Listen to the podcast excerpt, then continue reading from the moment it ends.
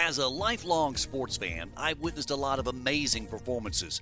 You could call some astonishing, astounding, even, maybe incredible or remarkable. But I've been thinking lately, what's the greatest? Well, now I'll try to answer that question here on the greatest podcast of all time.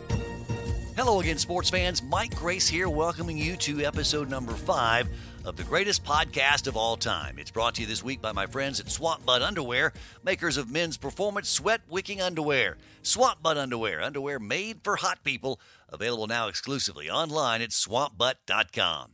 On this week's show, I want to ask a simple question, but one that comes with a multitude of complicated answers. The question why isn't Pete Rose in the Baseball Hall of Fame? It's a topic that's been debated for more than 30 years since Rose himself agreed to be banned from baseball for life. So, what led to the ban? Why did Rose accept it? And what's changed since that 1989 agreement? Well, in this week's show, I'll attempt to answer all those questions and, with the help of my late great friend and radio partner Ken the Snake Stabler, we'll pose those very questions to Charlie Hustle himself. All that when the greatest podcast of all time continues after this. Let's talk about that sweaty backside or swamp butt. You've got it or know someone who does. Do yourself a favor. Resolve to have a drier 2020. Wear swamp butt underwear. Swamp Butt underwear evaporates sweat faster than any other because it's made from lycra and polyester right here in the USA. It's only available from the website www.swampbutt.com. Swamp Butt underwear. It's for hot people like you.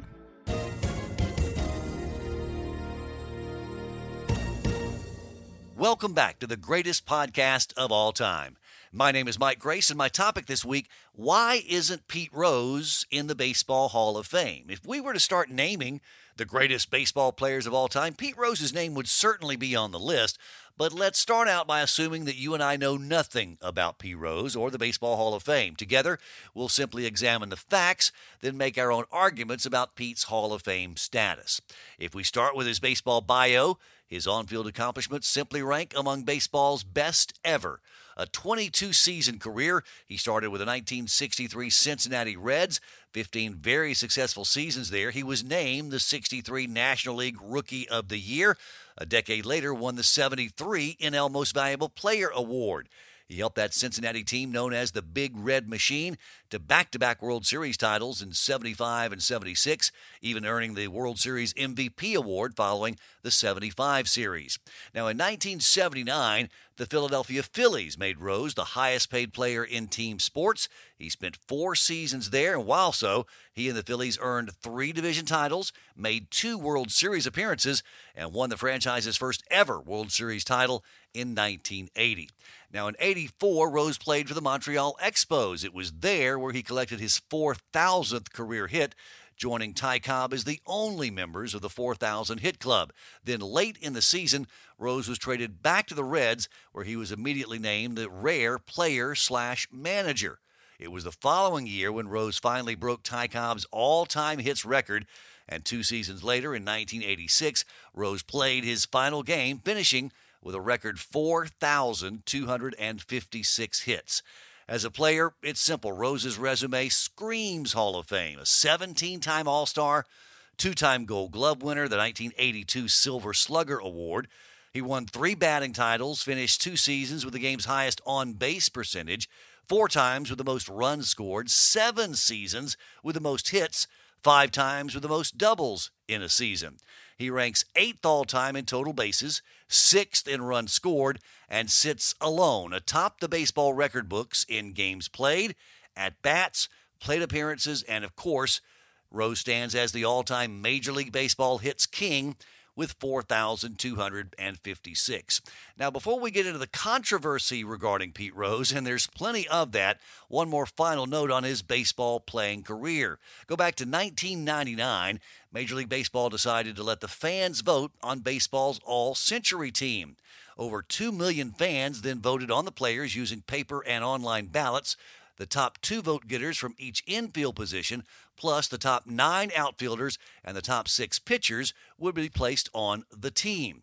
Now, check out this list of the nine outfielders voted to the All Century team Babe Ruth, Hank Aaron, Ted Williams, Willie Mays, Joe DiMaggio, Mickey Mantle, Ty Cobb, Ken Griffey Jr., Stan Musial, all Hall of Famers, and then, yes, one Peter Edward Rose. Now, despite his talent, his records, his on field accomplishments, Rose was surrounded by controversy literally from the very start of his career. Go back to the start of the 1963 rookie season. It was during a spring training game against the New York Yankees when wildly popular veteran Yankee pitcher Whitey Ford first gave Rose what was meant as a derisive nickname, that of Charlie Hustle.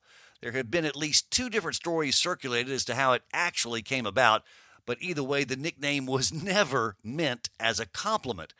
Multiple sources say it started after Rose sprinted to first base after drawing a walk, a typical Pete Rose kind of thing. But in the Ken Burns' terrific baseball documentary, Baseball, Ford's teammate Mickey Mantle claimed that Ford gave Rose the nickname after Pete, who was playing in left field, made an effort to climb the fence to try to catch a Mantle home run that was said to be about a 100 feet over his head.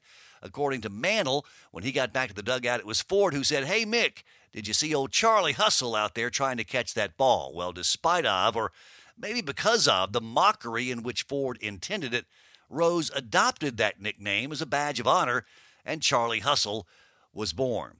Now, fast forward to 1970, that season's All Star game played at the Reds' brand new home field, Cincinnati's Riverfront Stadium. At the night of July 14th, 1970, Rose involved in one of the most infamous plays in All Star game history, maybe in baseball history. It was a tie game entering the bottom of the 12th. Rose singled, then advanced to second on another single by LA Dodgers' Billy Grabarkewitz. It was Chicago Cub Jim Hickman who followed with a sharply hit ball to center field. Amos Otis then fielded that ball, came up throwing to Cleveland Indians rookie catcher Ray Fosse. Just as the throw arrived at the plate, trying to score from second base, Rose barreled over Fosse to score the winning run. Now, the collision caused Rose to miss three games with a bruised knee, but it was Fosse's career that was never the same. His fractured and separated shoulder that somehow went undiagnosed until the following year, well, it vastly diminished his power at the plate. Keep in mind, he had 16 home runs before the All Star break, only two after, and he played through the 1979 season but never ever approached those first year power numbers. Some called Rose's effort the ultimate example of his Charlie Hustle nickname, but plenty of baseball fans thought his disregard for his or Fosse's safety in what was really just an exhibition game made him a downright villain. You want another example of the controversy surrounding Pete Rose? How about one of the more recent stories? This one reported back in 2010 by Deadspin, the Chicago based sports blog. They reported that Rose used illegal corked bats during the 1985 pursuit of Ty Cobb's all time hits record. Two different sports memorabilia collectors who had owned Rose's game used bats from that season, well, they had their bats x rayed and both found the telltale signs of corking. Now, Rose, of course, has denied ever using corked bats. But what really cost Pete Rose and earned him a lifetime ban from baseball, that came during his days as manager of the Reds in the late 80s. Rumors had begun to circulate that Rose had bet on baseball. That's a cardinal sin when it comes to the baseball rules. In early 1989, Rose met with then Commissioner of Baseball Peter Ueberroth and the National League President Bart Giamatti. He was asked about those allegations and vehemently denied them. Now, Ueberroth had already announced his decision to retire as commissioner, and the MLB owners had already elected Giamatti to succeed him. So, after questioning Rose, the outgoing commissioner decided to do nothing and let his successor Giamatti deal with those allegations. It was also around this time that Sports Illustrated printed their first detailed report of the allegations, and when Giamatti finally became commissioner of baseball on April 1st, one of his first actions was to ask a lawyer by the name of John M. Dowd to investigate the charges against Rose. That brought us the famous or infamous Dowd report. It came just a month later in May of 89 when the commissioner was told that Rose bet on 52 Reds games during the 1987 season, wagering a minimum of $10,000 a day. Even still, Rose continued to claim his innocence. He refused to appear at a hearing with Giamatti and went as far as to file a lawsuit, one that really just delayed the inevitable. Soon, Rose and his legal team agreed to begin settlement negotiations with the commissioner's office, and the result was historic. August 24, 1989, Rose voluntarily accepted a permanent place on baseball's ineligible list. In the agreement, Rose accepted that there was a factual reason for the ban, and in return, Major League Baseball agreed to make no formal finding in regards to the gambling allegations. Per baseball rules, Rose could apply for reinstatement in one year. But Bart Giamatti said at the time, quote, there is absolutely no deal for reinstatement. So, Rose, with a managerial record of 412 wins against 373 losses, was replaced as Reds manager by Tommy Helms, and Rose began therapy with a psychiatrist for a treatment of a gambling addiction. Then, in the ultimate twist in the Rose versus baseball battle on September 1st, 1989, just eight days after announcing Rose's suspension, league commissioner Bart Giamatti died of a heart attack. Now, if you go back and read the Dowd report, it clearly says, quote, no evidence was discovered that Rose bet against the Reds. But years later, in a December 2002 interview, investigator Dowd said that he believed Rose probably did bet against the Reds at some point while managing them. But again, there's never been clear evidence of that. So, why is betting on your own team such a big deal? Well, the rule is pretty simple. It's important to note that there is no distinction made between betting for or against one's team. Just read the rule. Number 21 reads misconduct betting on ball games. Any player, umpire, or club or league official or employee who shall bet any sum whatsoever upon any baseball game in connection with which the bettor has a duty to perform shall be declared permanently ineligible. And that's clear wording. It's what continues to hamper Pete Rose's numerous applications for reinstatement. Since 1992, Rose has attempted to make his case to Commissioners Fay Vincent, Bud Selig, and most recently, current MLB Commissioner Rob Manfred. In December 2015, Manfred rejected a request saying that Rose had not been forthcoming about his gambling, that Rose did not have, quote, a mature understanding of his wrongful conduct, and that allowing Rose back in the game would be a, quote, unacceptable risk. Now, with the recent news of the Houston Astros sign stealing scandal, Rose, just within the last month, has once again appealed to Rob Manfred for reinstatement. But before we discuss that and make the case for Rose to be or not to be inducted into the Baseball Hall of Fame, let's hear from Pete Rose himself. It's been nearly 20 years, but back in 2001, I, along with my friend and radio partner Ken the Snake Stabler, spoke with Pete on a show called Snake's Take. We talked about Pete's playing days, about his appearance at the All Century Team announcement when during that pregame introduction of the team before Game 2 of the 1999 World Series between the Braves and Yankees. Despite never having been a member of the Braves, in Atlanta, Georgia, at Turner Field, Rose received the loudest ovation of all the All Century team members.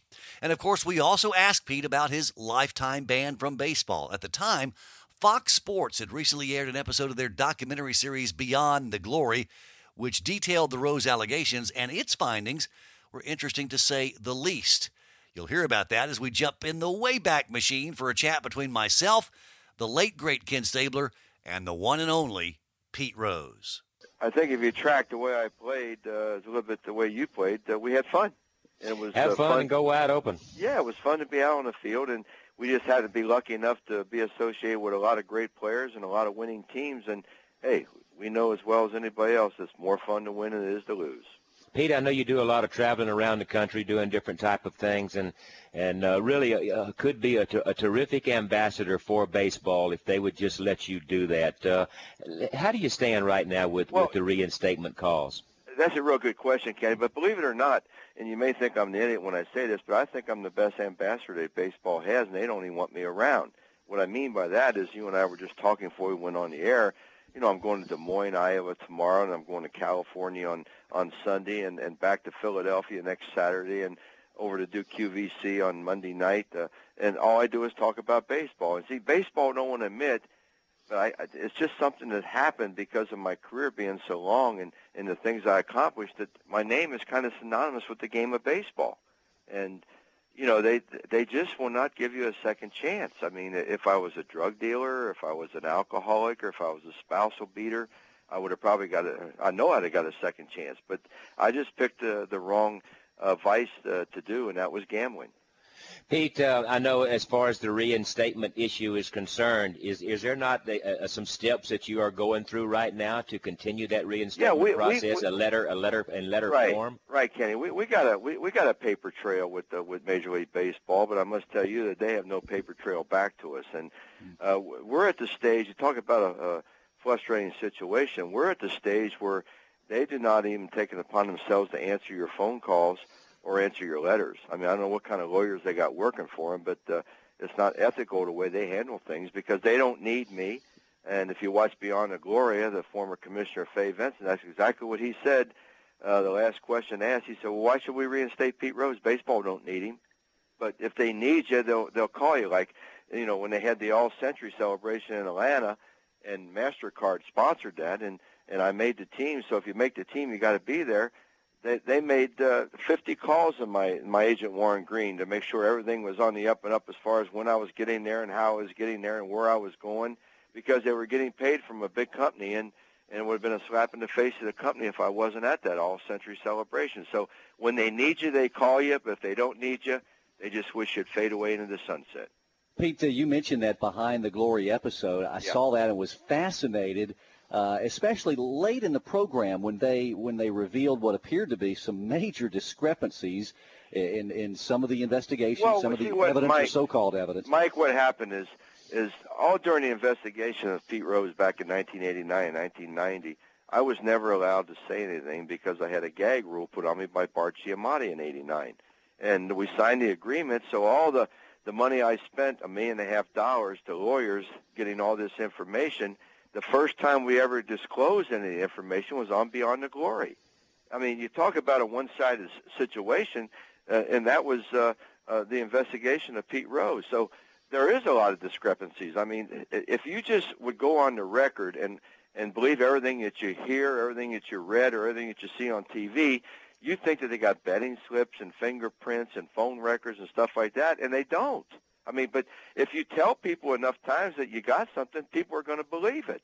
See, and I could never, I could never contest anything that they said because I wasn't allowed to because he put a gag rule on me. And what? sure, there's a, there's one thumbprint, like uh, Beyond Glory said, uh, on the middle of a page, and our expert would tell you that no one could do that much writing on a piece of paper and not have uh, more fingerprints than just one thumbprint or the betting slips. I mean, the uh, the FBI will tell you that you can't tell who wrote the handwriting on the on the uh, the betting slips because it's distorted. The, the the handwriting is distorted, but yet they say it's mine. See, I mean, and they have no phone records, no phone records from me to any bookmaker from my office.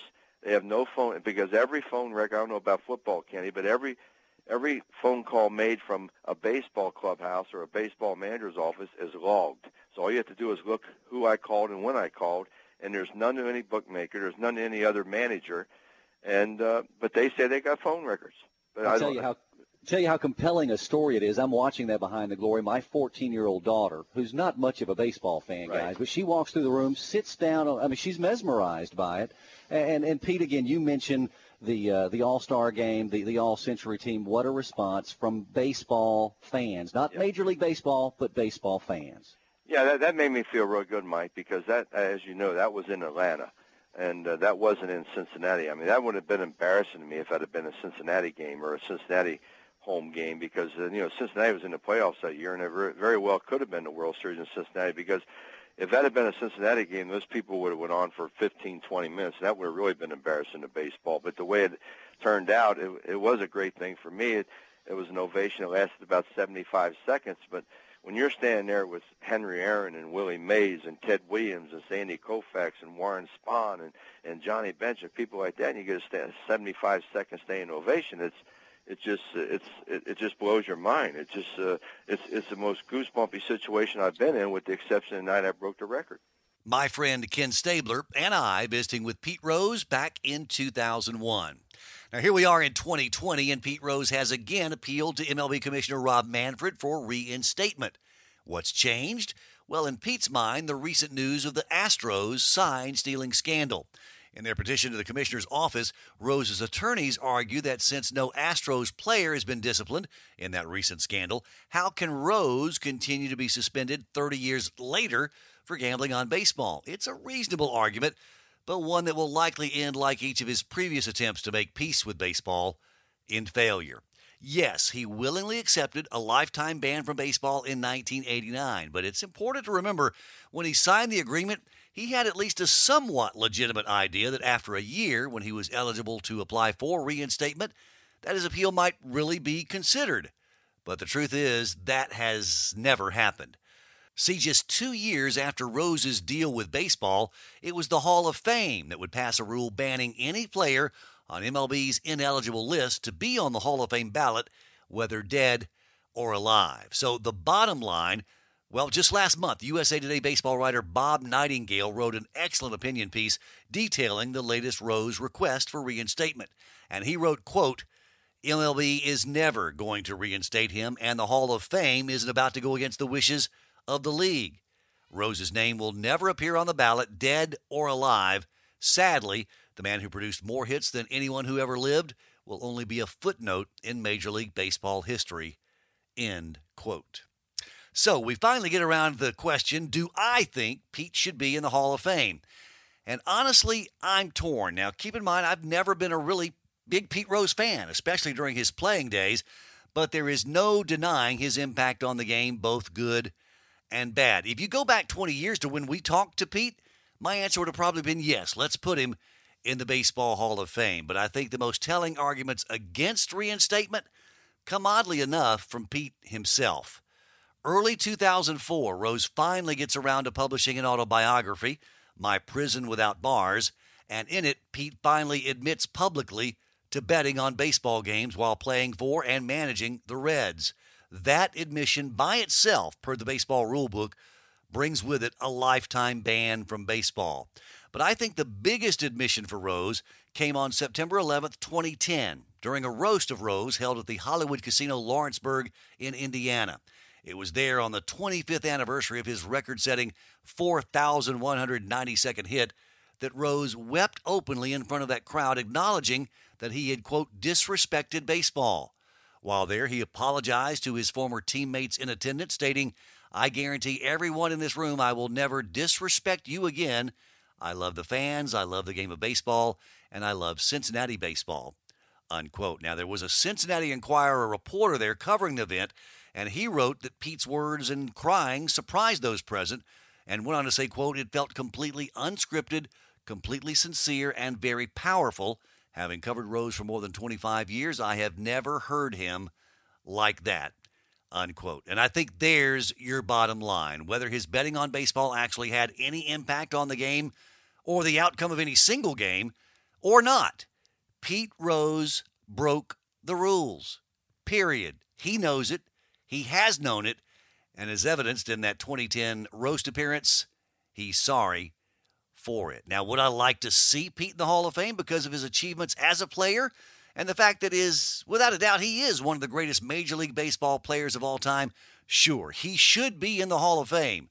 But will he ever be in the Hall of Fame? Well, thanks to his own admitted actions off the field, that answer has to be no. That's going to do it for this week's episode, but we'll be back next week for another greatest of all time discussion.